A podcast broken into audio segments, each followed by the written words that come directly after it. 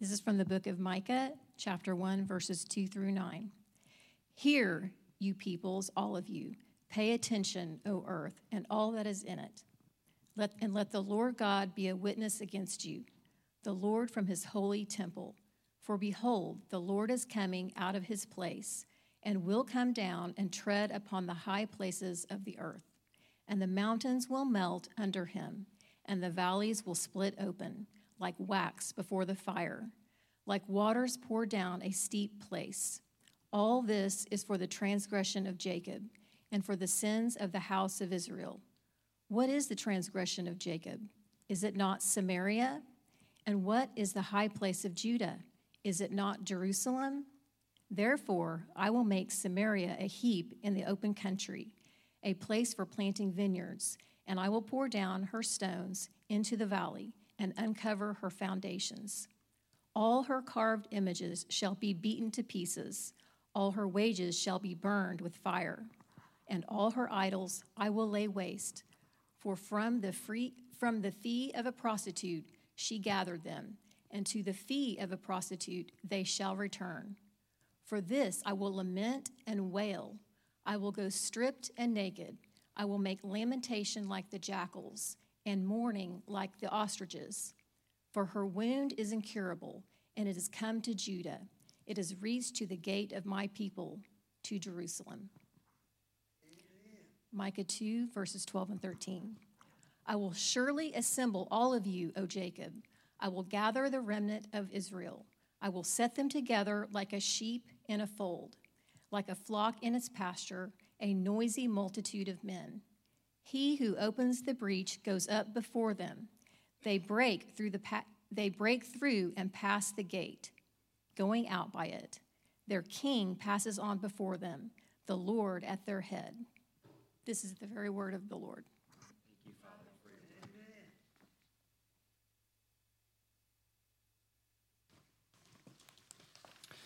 I told a, uh, another pastor recently that we were about to study the book of Micah here at Crosstown, and he commented on how challenging that would surely be.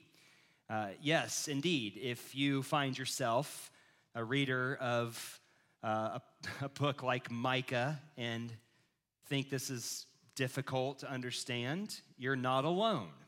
The reformer Martin Luther had this to say about the prophets they have a queer way of talking like people who, instead of proceeding in an orderly manner, ramble off from one thing to the next so that you cannot make head or tail of them or see what they are getting at. So you're in good company if you would dare to admit such a thing when you read something like the book of Micah. If it's this difficult to interpret the prophets, then we should probably be aware and warned that will, it will be even more difficult to apply the prophets, to know what we are supposed to take away from what we read in this book. That, of course, does not mean that it is impossible to do so. In fact, I would suggest to you that the prophets are about as timeless as any part of Scripture could be. Not only was Micah significant in his own day, but his words continued to be relevant to Israel long after Micah was dead. Israel in exile, some 200 or so years after Micah, Israel in exile found hope in the words of the prophets. And as we know, Micah's prophecies were still considered important to Israel all the way into the first century as having something to say about where the coming Messiah would be born. So, as we read the words of a prophet like Micah, yes, we need to proceed with caution. It's not always easy to interpret the prophets. We need to gather all the information that we can in the time that we have about the setting in which Micah prophesied in order to understand what he's saying. And then we're going to need to think very carefully, very theologically, as we seek to apply his words in our day. So, we begin this morning by looking at the first two chapters of Micah. Because I think I mentioned this in passing last week. If there is any order, any structure to the book of Micah, Martin Luther might say, probably not. But if there is, then many commentators would point out that there seems to be major transition points at chapter 3, 3 1, and in chapter 6. So Micah could be broken down into three sections chapters 1 and 2, chapters 3 and 5, and then chapters 6 and 7. So that's the order I'm going to follow as we look at the first two chapters. Now, as we said in our introduction last week, uh, or let me, let me just see if you were listening. What is the theme of the book of Micah? You got it. That's it.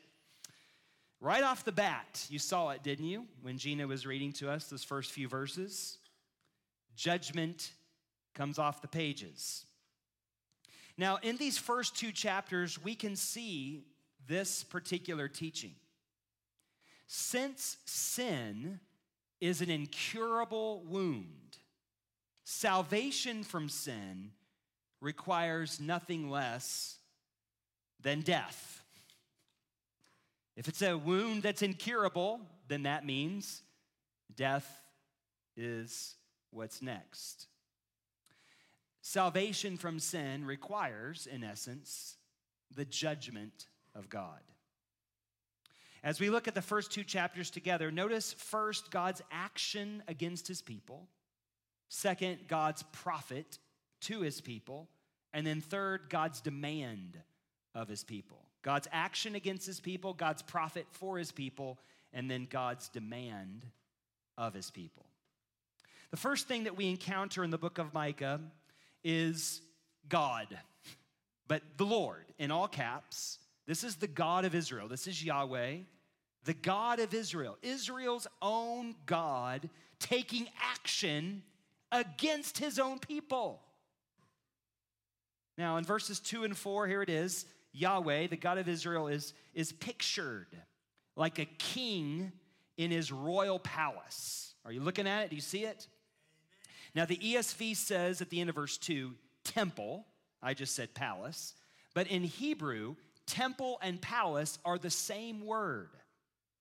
That's because deity and kingship, sovereignty, we might say, or perhaps even religion and politics, these are conjoined ideas. You can't separate them. The palace is the temple, the temple is the palace. So Micah opens with the God of Israel, Yahweh, in his palace. But notice he doesn't stay there, does he? Verse 3 says that Yahweh is coming out of his place. He is moved to action. He's coming down.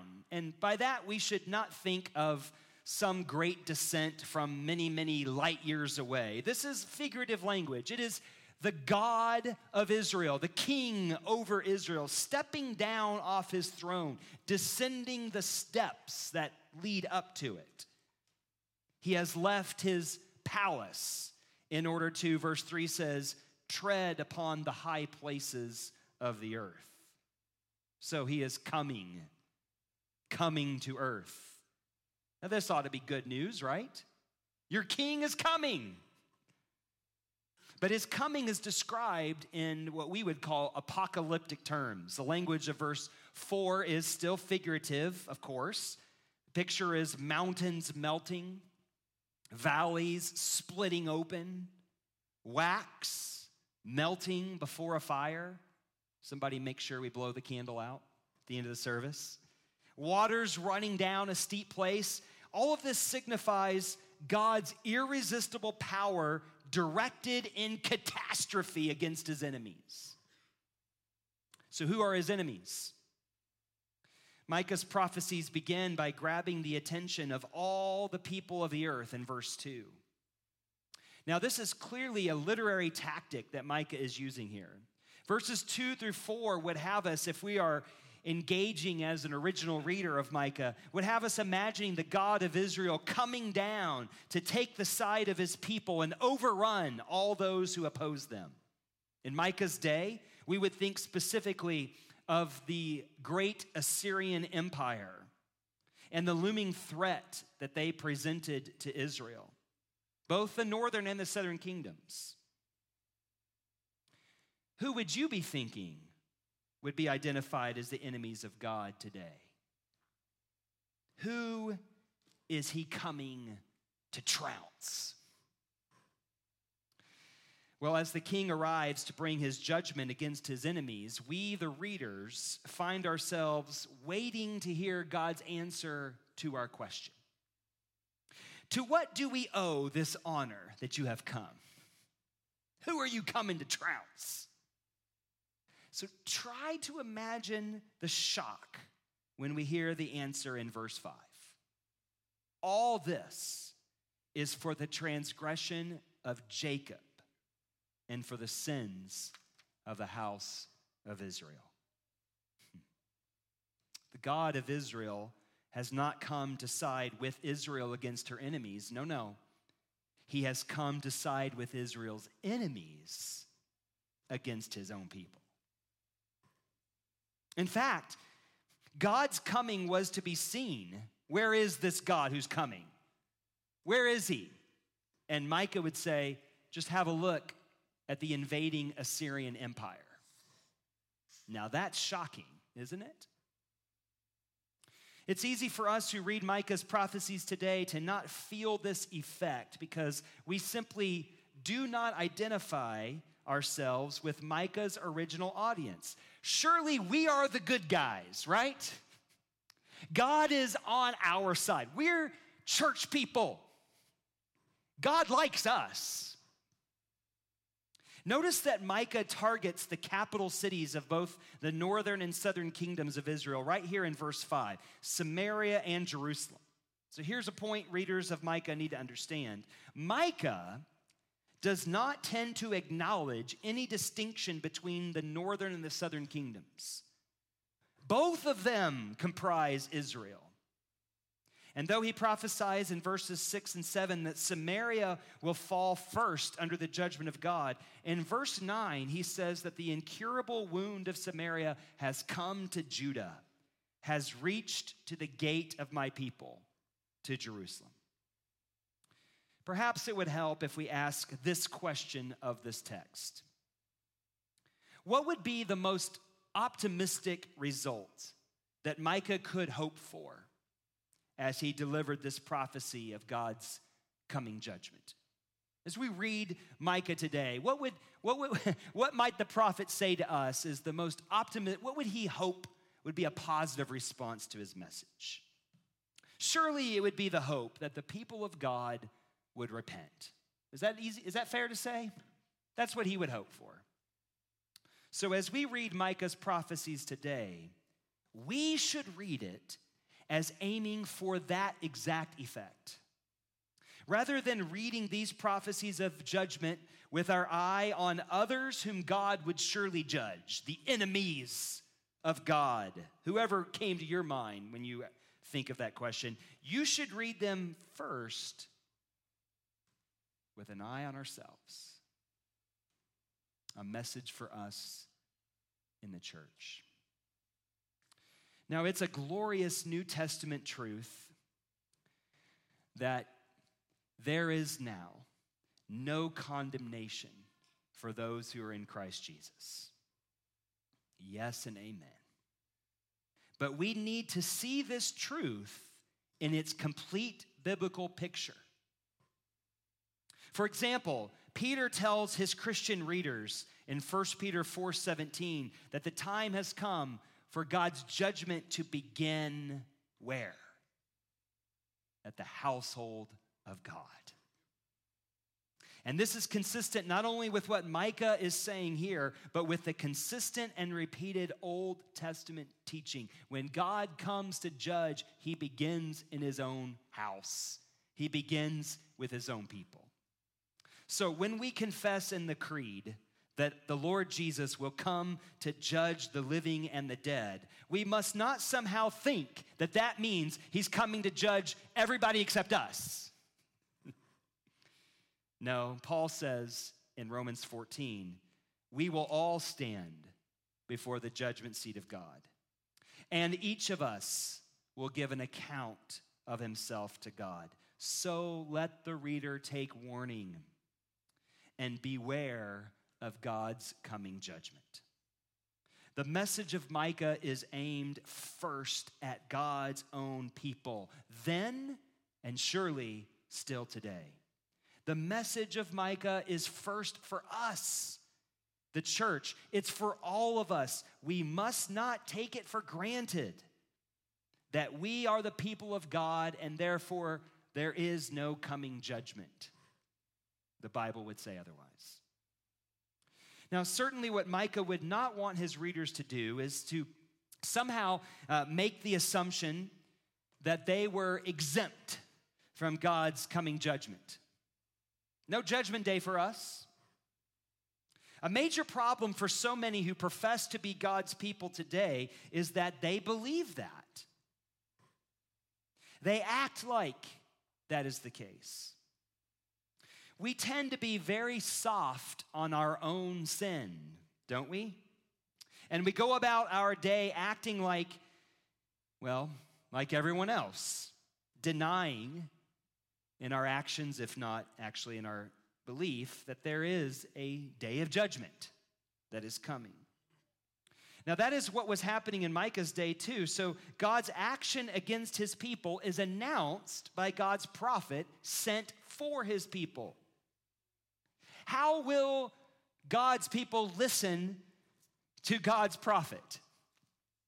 When we get to chapter 2, flip over there in your Bibles, if you will, or whatever you do, scroll, slide your finger. Get to chapter 2 in your Bible and notice you're going to see more of the prophet's pronouncements against Israel, more charges levied on them, more explicit announcement of God's position against his own people. Take a look at verse 1. Woe to those who devise wickedness. That is the accusation of God against his people. And notice his response. Look at verse 3. Because Israel is accused by God of devising wickedness, God says he is devising disaster in response. Verse 4 in chapter 2 states the utterly unthinkable. The day is coming when God's own people will say, We are utterly ruined. And the portion, that is the, the inheritance that was promised to Israel, God would be sure would be taken away from them and given, look what it says, given to an apostate. Now just imagine, do you feel the shock?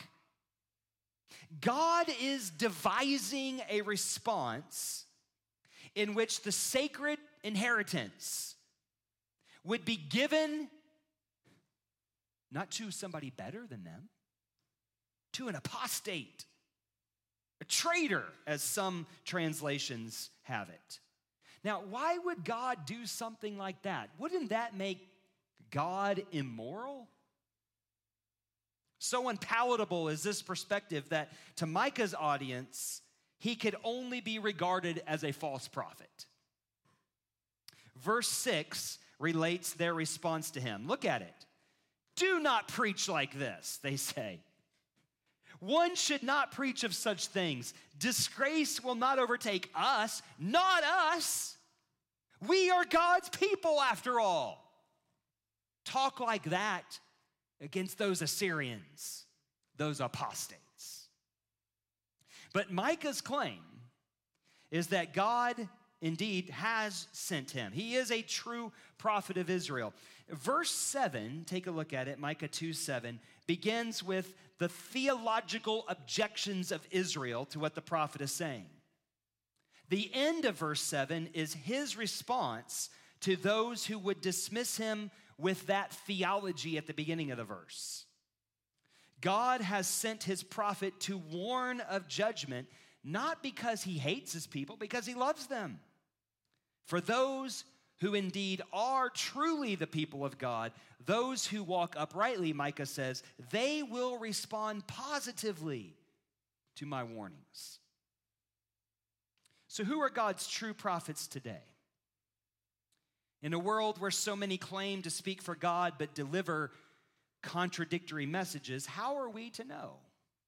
And of course, much needs to be said about this than what we can say here. But if Micah is to be believed, then we should at least note this in our file of how do we know a true prophet from a false prophet. Here's what we should be aware of Beware of any prophetic voice who refuses to pronounce warnings of God's coming judgment and the expectation that God has for his people that we, in the words of Micah, walk uprightly.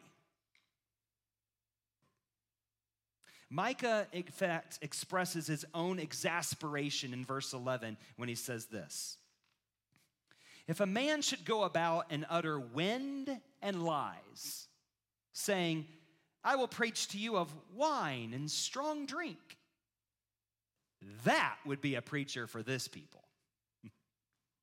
It reminds me of Paul's warning to Timothy that even in our day, even in the Christian era, those who claim to be God's people will be unable to endure sound teaching. So, know what they'll do? They will accumulate for themselves teachers to suit their own passions. 2 Timothy 4 3. So, Christian, if you never experience conviction under the preaching of God's word, you may only be listening to those who tell you what you want to hear. Just give us the good news, Micah's audience says. And the irony is that doing that would be anything but good news. God sends his prophets to urge his people to repent, to live uprightly, to live as God's people are supposed to live. Now, that being said, we should hasten to add that there are plenty of places you can go, plenty of churches you can walk into where all you're going to hear is words of condemnation, shame, and no grace. There will be plenty so called prophets of God who are quick to condemn, quick to judge, quick to speak about God's coming day of judgment if you don't act this way. And here we do well to consider not only Micah's prophetic voice, but what we find in these first two chapters is also interesting, interestingly something very instructive the prophetic posture or attitude that Micah takes. Look at chapter 1, verse 8. Here we see a movement from Micah's prophecy of judgment, coming wrath of God, and his own response to it. For this, that is, for the prophecy of doom that he has just pronounced, for this, Micah says, here's how he responds I will lament and wail. I will go stripped and naked. These were prophetic, uh, or these were common, customary displays of grief and sadness. He says, I will make lamentation like the jackals and mourning like the ostriches. So far from this prophet's pronouncing of judgment is any sign, any hint of self righteousness or moral superiority on the part of the prophet. The prophet does not say, God is coming to get you, while he prides himself that he will be spared. Again, remember, that the coming judgment of God for Micah is as real as that Assyrian empire knocking on the gates of the city. Micah cannot possibly be unaffected by the coming judgment. He will undoubtedly end up suffering along with the people that he's prophesying to. This is no time then for rejoicing and prideful posturing on the part of the prophet. He doesn't preach down to the people, his fate will be the same as theirs. He's one of them. So when he says in verse 10, tell it not in Gath, weep not at all. He is actually recounting the words of someone else in Israel's history. In 2 Samuel chapter 1 verse 20, David's great lament upon hearing the news that the Philistines had won the battle against Israel and that Saul and Jonathan had perished begins like this Tell it not in Gath. Micah is repeating the same words of lament, pointing us back to the way David responded when he heard the news that Saul had perished. I mean, one might think that this would be the time for rejoicing for David, right? He's the heir apparent, he's the next king of Israel. Saul is now dead. David, that means you're the king. And when one thought that they would bring him that good news, hey, Saul is dead. Instead of being promoted, he was killed by King David. David is not rejoicing, he's weeping. David took no satisfaction in the fall of Israel, even if the fall was deserved for the wickedness of Israel's king. Now, Micah is taking the same posture.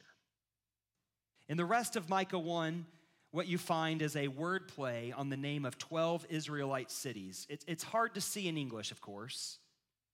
For example, the city of Beth-le-aphrah means house of dust. And Micah mentions the city as the place where people will roll themselves in the dust, as again, an ancient sign of deep sorrow he makes these word plays, these puns, but it shouldn't be dismissed as we probably would with puns. We, we apologize when we make puns, right? He's doing this on purpose as a way to describe very seriously the, mis- the misfortune that was coming on his home territory. So, brothers and sisters, we ought to be like this when we hear news, especially public news reflecting something horrible about those who claim to be the people of God today. We must never feel good about ourselves that, well, at least we're not that church. At least we're not part of that denomination that's roiled in controversy. That's not the right posture to take.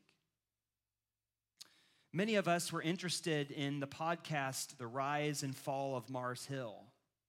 Did you listen to that? But it would be wrong for any of us to listen to it with glee or with the satisfaction that that church, those leaders got what they deserved. Listen, the judgment of God, however necessary and deserved, is never a time for celebration. It invites no occasion to say, well, finally, those bad people got what they deserve. Brothers and sisters, we must not find any gratification in the downfall of others. Rather, we should lament and we should learn. We should turn from our own wicked ways and hope in God's grace. You see, God expects something of his people. He doesn't shrug his shoulders if we who claim to be his people refuse to walk in his ways. What are his ways?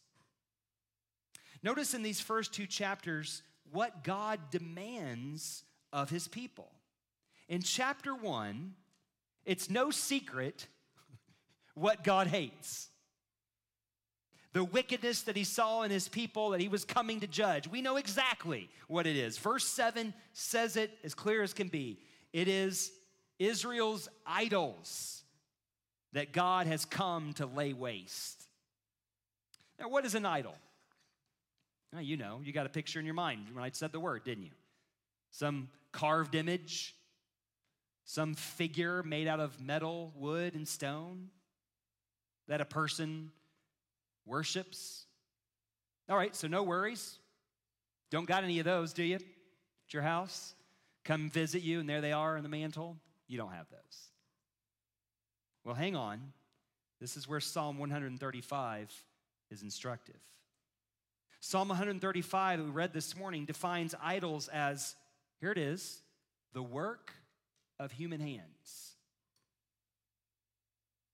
Those, those, those works of our own human hands that, according to Psalm 135, we tend to put our trust in.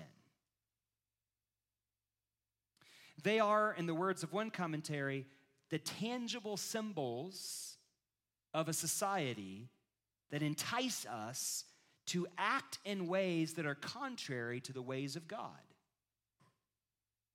So, catch this idolatry cannot be separated from immoral actions, which is what Micah denounces in chapter 2.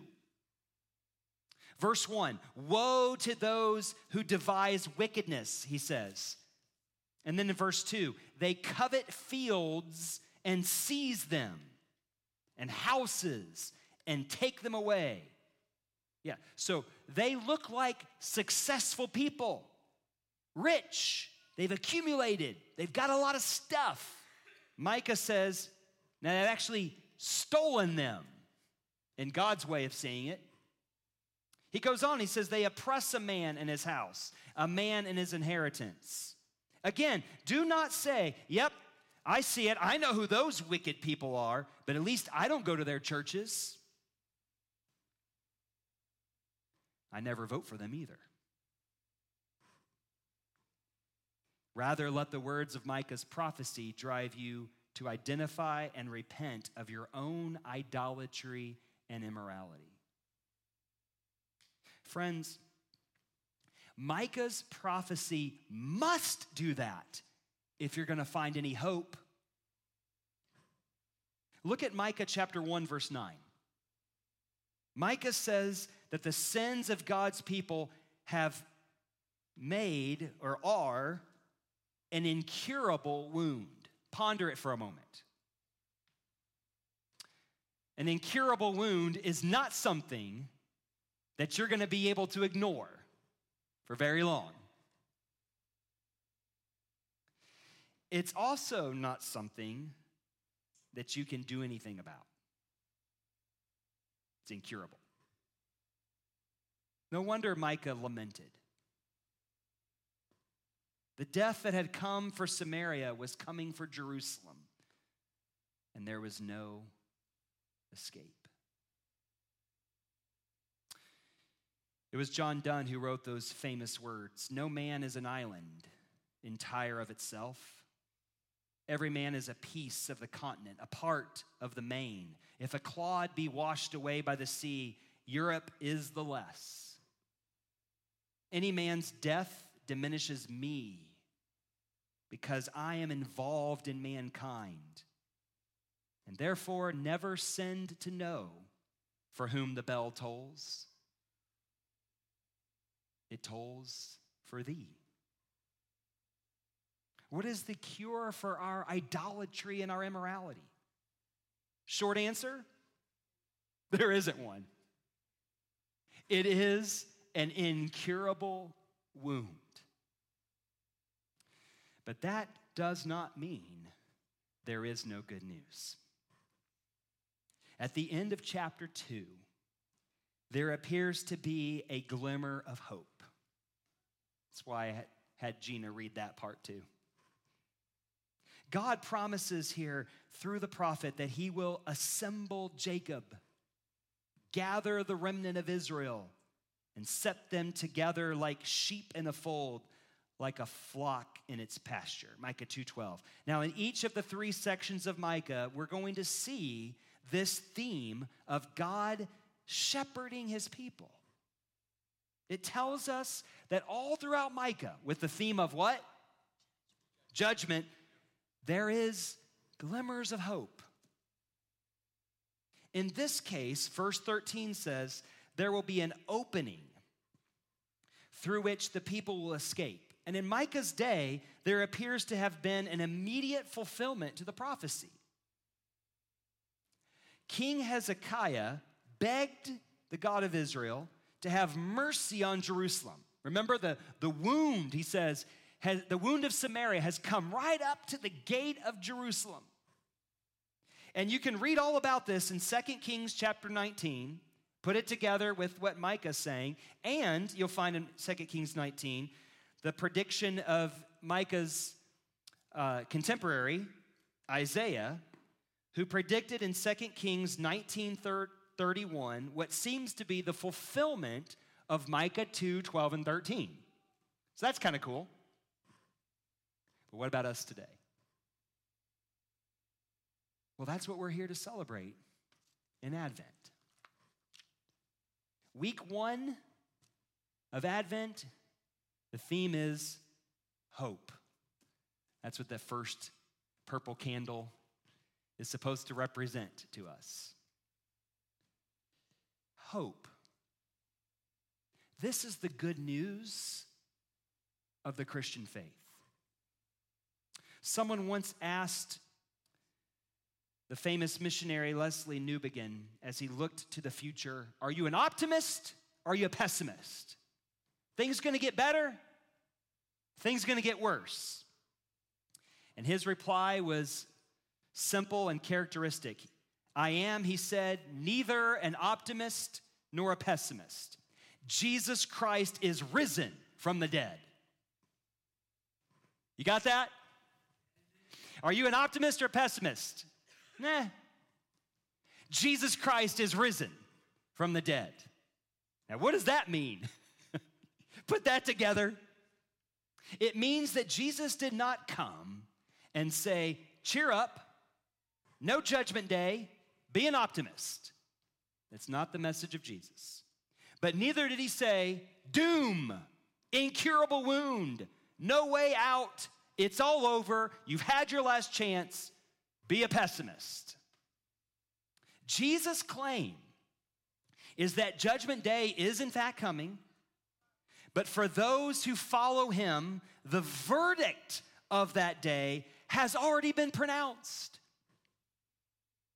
You have, if you are in Christ, already died with him. The incurable wound has done its worst.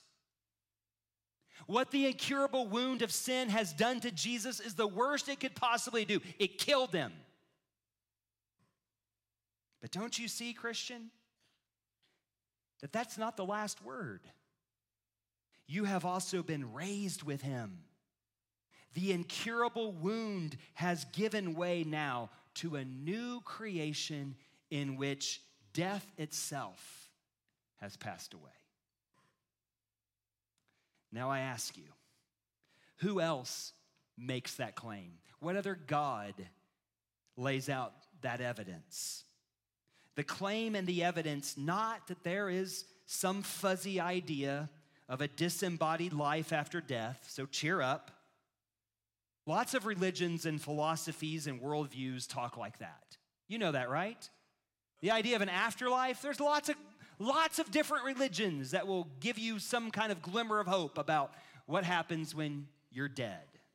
That is not the Christian hope.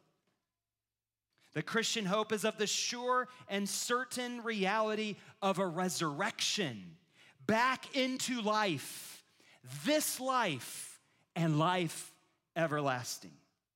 Who can tell us of such a hope? Of the only way out of the devastating news of sin's incurable wound? Well, Micah would suggest to us right here at the end of verse 13 that it is our King who has passed on before us.